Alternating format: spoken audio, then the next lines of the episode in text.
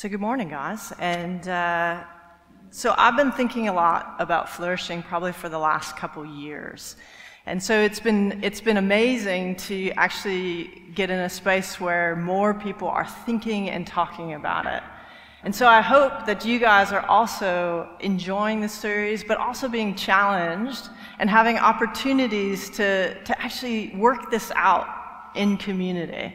Because I think the reality is, is that we're often, we think we know what flourishing is, but we don't really, um, it doesn't always align with what God has to say about flourishing. And so, um, what we're really finding is that we're, we're consistently actually being told what flourishing looks like. And, and even our own hearts, you know, have these, our desires of, of what we think will bring us flourishing. But we need to continually be evaluating whether that aligns with what God has to say, what God, how God has designed us to flourish. Because ultimately, He is our good and loving creator, um, and He's designed us to flourish. That's what this whole series is, is, is actually about. It's that it's, it's to remind us that God has designed us to flourish that that's his heart towards us. But he has also designed us um, to be in relationship with him, to commune with him. And that's really what true flourishing is. It's to come under his rule and reign in our lives. It's to not choose our own path, but to, to look to him ultimately for what our path should be. And if we're choosing to be our own rulers, we're actually not living fully human lives. Because what it means to be human is to commune with God. And so, the aspect of, as Nathan said, that I'm going to be talking about today is, is, is mental flourishing. And, and just a reminder, we've broken our lives and we've broken ourselves for this series kind of into these things like mental and physical and, and financial. But actually, and that's to make it easier to talk to about and to teach. But in reality, if I'm going to flourish or not, I flourish as a whole person. And so these things are interdependent and they overlap. And, and the what I do with my mind, what I do with my body, either is leading me towards flourishing or it's leading me away. And so, what will lead me towards flourishing with my mind, with, with, with how I use my mind? And I think that we live in an age that there is more competing for our minds than ever before. There's more, our, our thoughts are busier because what one author called information gluttony. I, I, it's such a vivid term, but it's, it's, I think it's, it's very true because we, are, we have an abundance of information that, that we have access to, more so than any other. Um, I read something lately that uh, I, it actually kind of blew me away. And it's, it's a couple years old, but in 2019, a single minute on the internet saw the transmission of 188 million emails. I think about half of them end up in my husband's inbox. But um, 18.1 million SMSs and messages and 4.5 million videos viewed on YouTube, all in one minute. By 2020, there were 40 times more bytes of data on the internet than there are stars in the observable universe. So that's a lot of information flying around, right? And what's even more mind boggling is that that information is on our phones in our pockets, accessible any time of day. You know, when I was a kid, and I might be dating myself a little bit here, is that when I had a school report or if I had a question, I had to actually go to the library, or at the very least, go to the bookcase and get, put out an, an actual book an encyclopedia, right? Some of you guys probably don't really don't remember what that's like and but the thing is now we don't even need to type in a question to a search engine. We just have to ask Siri. So we're overwhelmed with information. Our minds are flooded with data and an input. We're actually finding that our brains can't take all the information that we have access to. And what's worse is that not all of this information is good and trustworthy. Now, this isn't necessarily a bad thing. If those of you guys that know me well know that I do like a little bit of information or a lot. You know, some people collect stamps or whatever. I collect information. And uh, so it's not necessary. There's advantages to this. But what we're finding is that easy accessibility of information, and let's be honest, distraction, because that's often what it is. We just want to distract ourselves from what's happening in our lives, or we want to feel like we know the right things. But it's taking quite a toll on our mental well being and how our brains function. So, results of the information age at our fingertips, right, is that we're seeing increased levels of stress and anxiety. I mean, think about it. We know what's happening all over the world instantly. All the bad, because that's what brings clicks, right? And so, obviously, that would bring some anxiety. We're seeing loneliness, depression, Decision, decision par- paralysis. Right? We have so much information that we can't even make a decision because what's the right one? And we're seeing polarization because those algorithms, they just kind of feed what you already believe. And so you get so entrenched in your view that you cannot understand how anyone else could think differently. And so it's bringing brokenness in relationships.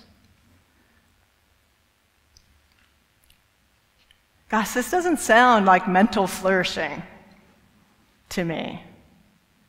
And it definitely doesn't add to flourishing of a society. And so, how do we find mental flourishing? How do we use our minds, the mind that God has given us, to pursue the path of flourishing? In our current age. And I believe it's the same way that we've always needed to find mental flourishing. And I, be, I believe the Bible tells us to seek wisdom. Because it is clear that more information is not necessarily leading to wisdom. In fact, what I think is happening is that we get so spoon fed information, it disguises itself to us as wisdom. And so this morning, what we're going to do is I'm going to talk to you to answer just two questions about seeking wisdom. And they are what are the benefits of wisdom? What does wisdom produce? And then how do we seek wisdom? And I'm hoping that that will be a little practical for you because it's, it's great to talk about these things, but if we don't walk out with now what, then what is it? And so, what are the benefits of wisdom? And so, we're going to look at Proverbs 3 13 through 26. Now, Proverbs is a great book to go to about wisdom, obviously, and we could probably go a little bit of anywhere. And so I would recommend it to you, particularly the first seven chapters, which is this idea of what is wisdom and what does wisdom produce. And so, verse 13 Blessed is the one who finds wisdom. So, that, so that term, blessed, right? Some translations say happy or joyful. And isn't that what we're longing for? If we're really honest, we're looking for a depth of happiness, something that does that lasts something that it produces joy in us. So blessed is the one who finds wisdom. So wisdom is findable. We often can think it as elusive, but actually in the book of James we read that all we need to do is ask God and he will give it. And so it's from God as well. God, God gives wisdom. And the one who gets understanding, for the gain from her is better than gain from silver, and her profit better than gold. She is more precious than jewels, and nothing you desire can compare with her. Long life is in her right hand. In her left hand are riches and honor. Her ways are ways of pleasantness, and her paths are peace. She is a tree of life to those who lay hold of her. Those who hold her fast are called blessed. So King Solomon here is writing and he's writing to his son, and, and, and what he is teaching is that wisdom is worth more than all the riches of the world. Wisdom is better because it cannot be lost or destroyed. So we, we, we seek, right? Riches. We seek these things because they think they'll actually give us what we, what we long for. But in reality, there, there's no promise of riches. And when they're gone, then what? We're seeking more and more. But wisdom will shape you into the type of person that can use God's good gifts for His glory. They will put, the, put those um, riches in the right place, right? We're not putting our hope or our security in them. Wisdom gives contentment and peace no matter what the circumstances you find yourself in. Because wisdom is eternal and stuff isn't. In verse 19, it says, The Lord by wisdom founded the earth. By understanding, he established the heavens. By his knowledge, the deeps broke open, and the clouds dropped down the dew. So actually, God used wisdom as a tool for creation. And so we seek wisdom because it gives us insight in how the world works. It gives us insight into how to rightly order our lives. It gives us the ability to rightly know how to live by the God ordained order of the world. So again, it, it changes our mind to line up with how God desires us, how God created us.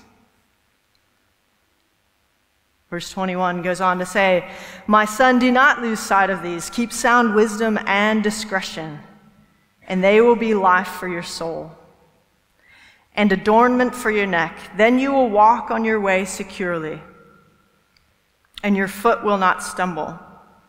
If you lie down, you will not be afraid. When you lie down, your sleep will be sweet.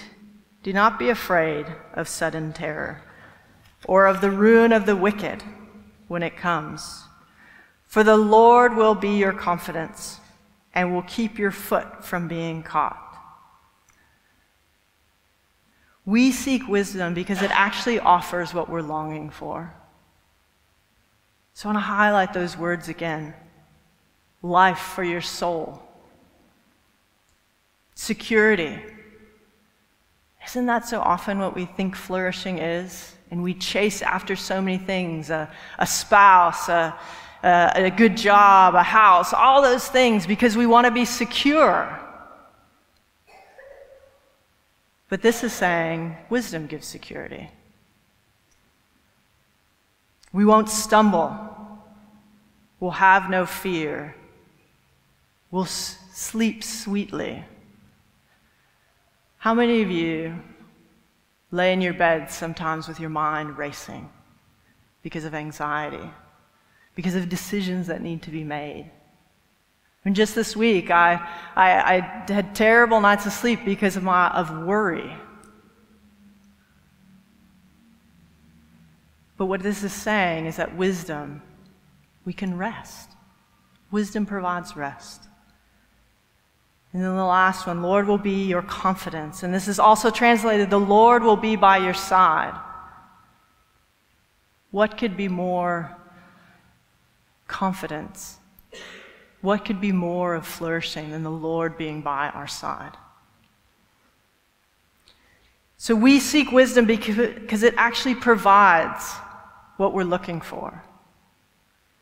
It provides the flourishing life. Those are flourishing words, right?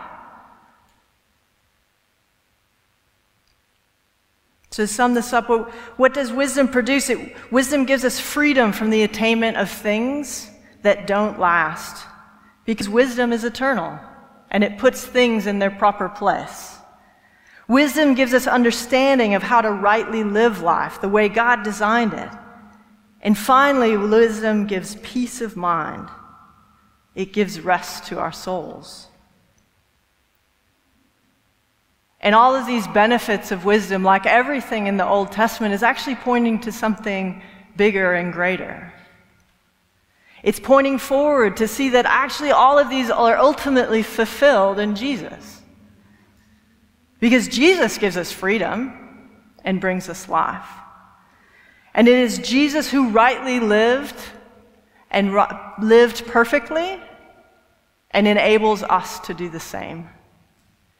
And it is Jesus who, who, it is in Jesus that we have peace and rest for our souls. So Jesus is our wisdom. He is wisdom incarnate. We seek the one who, as Paul in 1 Corinthians said, became the wisdom from God to us. He is the one that is able to quiet our minds that race from the onslaught of information and the noise around us and the noise in our own minds. He is the one that leads to flourishing because Jesus is flourishing. He is our flourishing. We are made to commune with God. And it is through Jesus, by the power of the Spirit, that we commune with our Father. And so, how do we seek wisdom? How do we seek Jesus? And I just want to highlight three practices or habits of grace or spiritual disciplines, whatever you want to call them, that I think in our particular context, where our minds are overwhelmed with input, that will help us seek the wisdom that we so long for. And these by no means are the only ones, but I think that I've found particular, they are particularly helpful to quiet the noise in and around me and to quiet my own, my own head. And so the first one is meditation. And simply put, Christian meditation is filling your mind, okay, so that's key. It's not emptying your mind. It's filling your mind with the words of Scripture, with a receptive heart, trusting the Holy Spirit to work in and through those words. And so there's a time for reading large chunks of Scripture to see the, the broad landscape. I am all for that. But sometimes we need small chunks. We need to slow down and ponder God's revealed word to us. So Eugene Peterson says in one of his books that, that as we meditate, we need to chew on the words and enjoy them as a dog with a bone. That's great imagery, isn't it? Anyone that's seen a dog like take a bone is that they're going to get everything that's, that they can out of that. And so we don't just read a verse or two to check it off, but we chew on it, we devour it, we let it get into who we are. We pray through it and we ask the Lord to make it real to us. So in Philippians 4, Paul says, Finally, brothers, whatever is true, whatever is honorable, whatever is just, whatever is pure, whatever is lovely, whatever is commendable, if there is any excellence, if there is anything worthy of praise, think about these things. But how are we to recognize what is true, what is honorable, what is just, what is lovely? if we haven't trained our minds through the gazing at the standard of those things. Because God gives us, He reveals all these things in His Word. So meditation grows in us discernment to identify the real thing and spot its counterfeits. And that's wisdom. So, the practice, second practice I want to highlight is, is silent prayer. So, in his book, the, the Deeply Formed Life, Richard Villodas says this about silent prayer. In basic terms, silent prayer is the practice of focusing our attention upon God through the simplicity of shared presence. It's surrender, it's surrender of our words to present, uh, to be present with the word with Jesus. There's been much talk in our culture about the benefits of mindfulness. The difference between mindfulness and silent prayer is communion with a person. The object of silent prayer is communion with God. So, silent prayer challenges us. It challenges our addiction to amusement, to distraction, and just noise. It, it forces us to face what we're running from, what we're hiding from. And it allows us to hear the voice of our Father. It requires patience and waiting. And let's be honest, many of us could grow in this area, including myself. But it, and it can feel so unproductive. So, what are we actually doing? We're not doing anything. But actually, it's doing something very important. It's growing in us the understanding and wisdom that the world can go on without us and our activity. The world can survive. The people around us, our jobs, whatever it is that, that we spend our time doing, those things survive without us for 10 minutes, 20 minutes, an hour.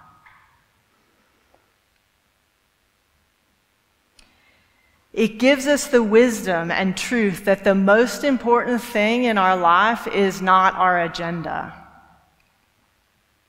We need to make space to be present with God, to hear His voice. And sometimes the most important wisdom that we need in those times is to know that we're loved and to rest in it.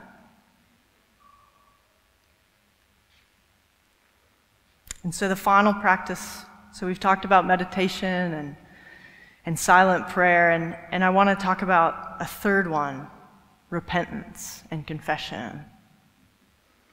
So, Martin Luther once wrote Our Lord and Master Jesus Christ willed the entire life of believers to be one of repentance. And I re- recently read um, that Jesus' call to repentance is, is actually an invitation to us to reorder our lives around Him and His kingdom. And I think that is what actually Martin Luther is getting, getting at. Is that a life of repentance is a recognition that, that I want to order my life around me. And I want to put my faith in my own wisdom and not God's wisdom. So the practice of repentance is, is coming humbly before our God and Creator and, and, and acknowledging that the real battle, that there is a real battle that's going on in our minds and in our lives. And so it's coming before the Lord and saying, Not my wisdom, but yours. Not my faulty ideas of flourishing, the things that I think that are going to, to fulfill me and secure me, but yours. And then it's asking the Father to help us, to walk in the ways of the wise, to help me to walk with Him. So I want to commend these practices you, to you. If, if none of these things are currently in your rhythms of life, then choose one and make it small, right? Don't think that you can choose silent prayer and then for an hour be silent. Don't even think you can do it for 10 minutes if you've never done it. So start small. Don't, don't set yourself up for failure. And make this a community thing. Get people, get friends and say, hey, I want to try this. What do you think? And, and then encourage each other in it. And then come together and, and talk about where it's hard and why it's hard. Because there is going to be resistance in these things. And encourage one another. So these are not magic bullets, right? These aren't just self help tips, but they are a way to help train ourselves to walk, to find and walk in wisdom, to train us to live in the presence of Jesus. It is in the training, in the quiet moments, that God actually forms us into people that can hear and recognize and respond to his voice in the midst of the noise.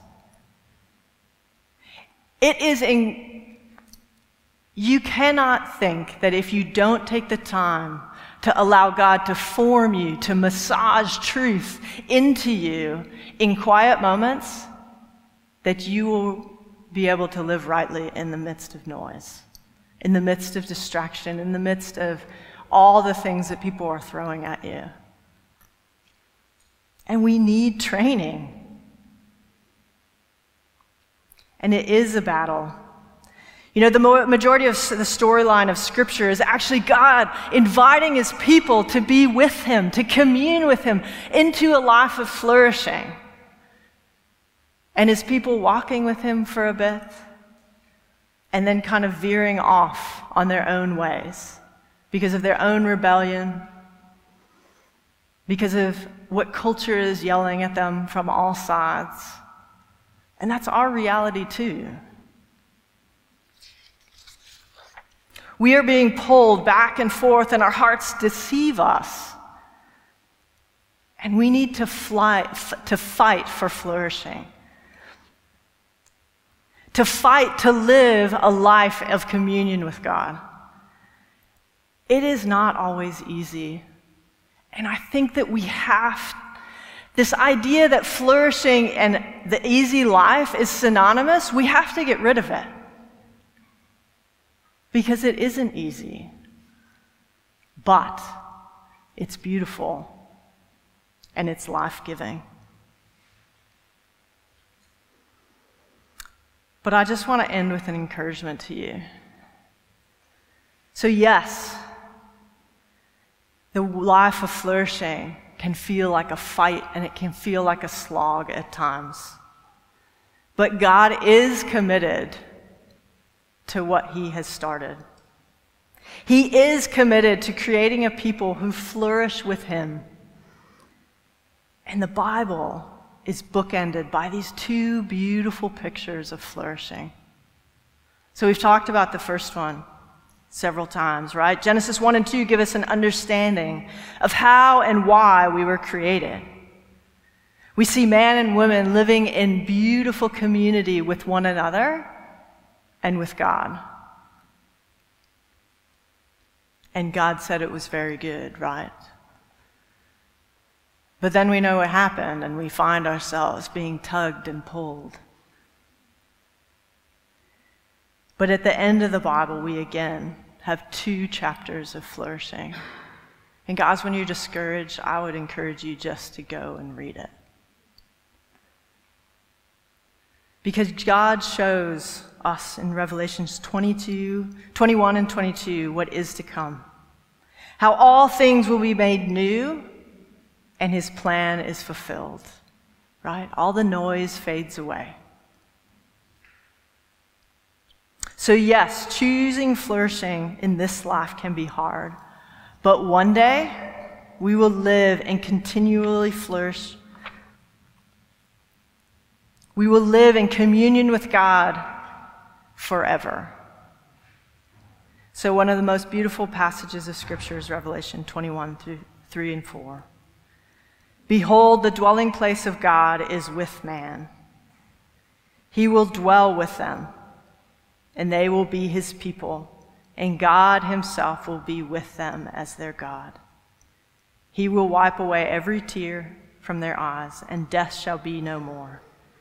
Neither shall there be mourning, nor crying, nor pain any more, for the former things have passed away.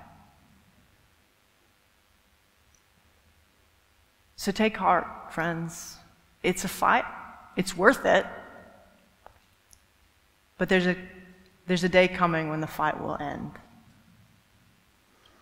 So I just want to pray for us as we end today. So, Father, thank you that you care about our flourishing. Father, thank you that you that you desire us and have designed us to flourish. Lord, I pray that we will choose a path of wisdom.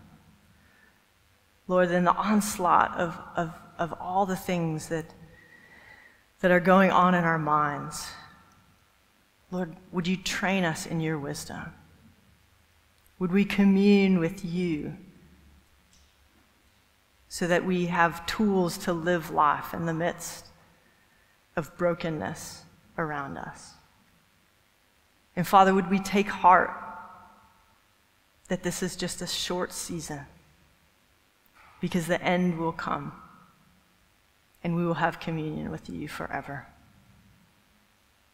In Jesus' name, amen.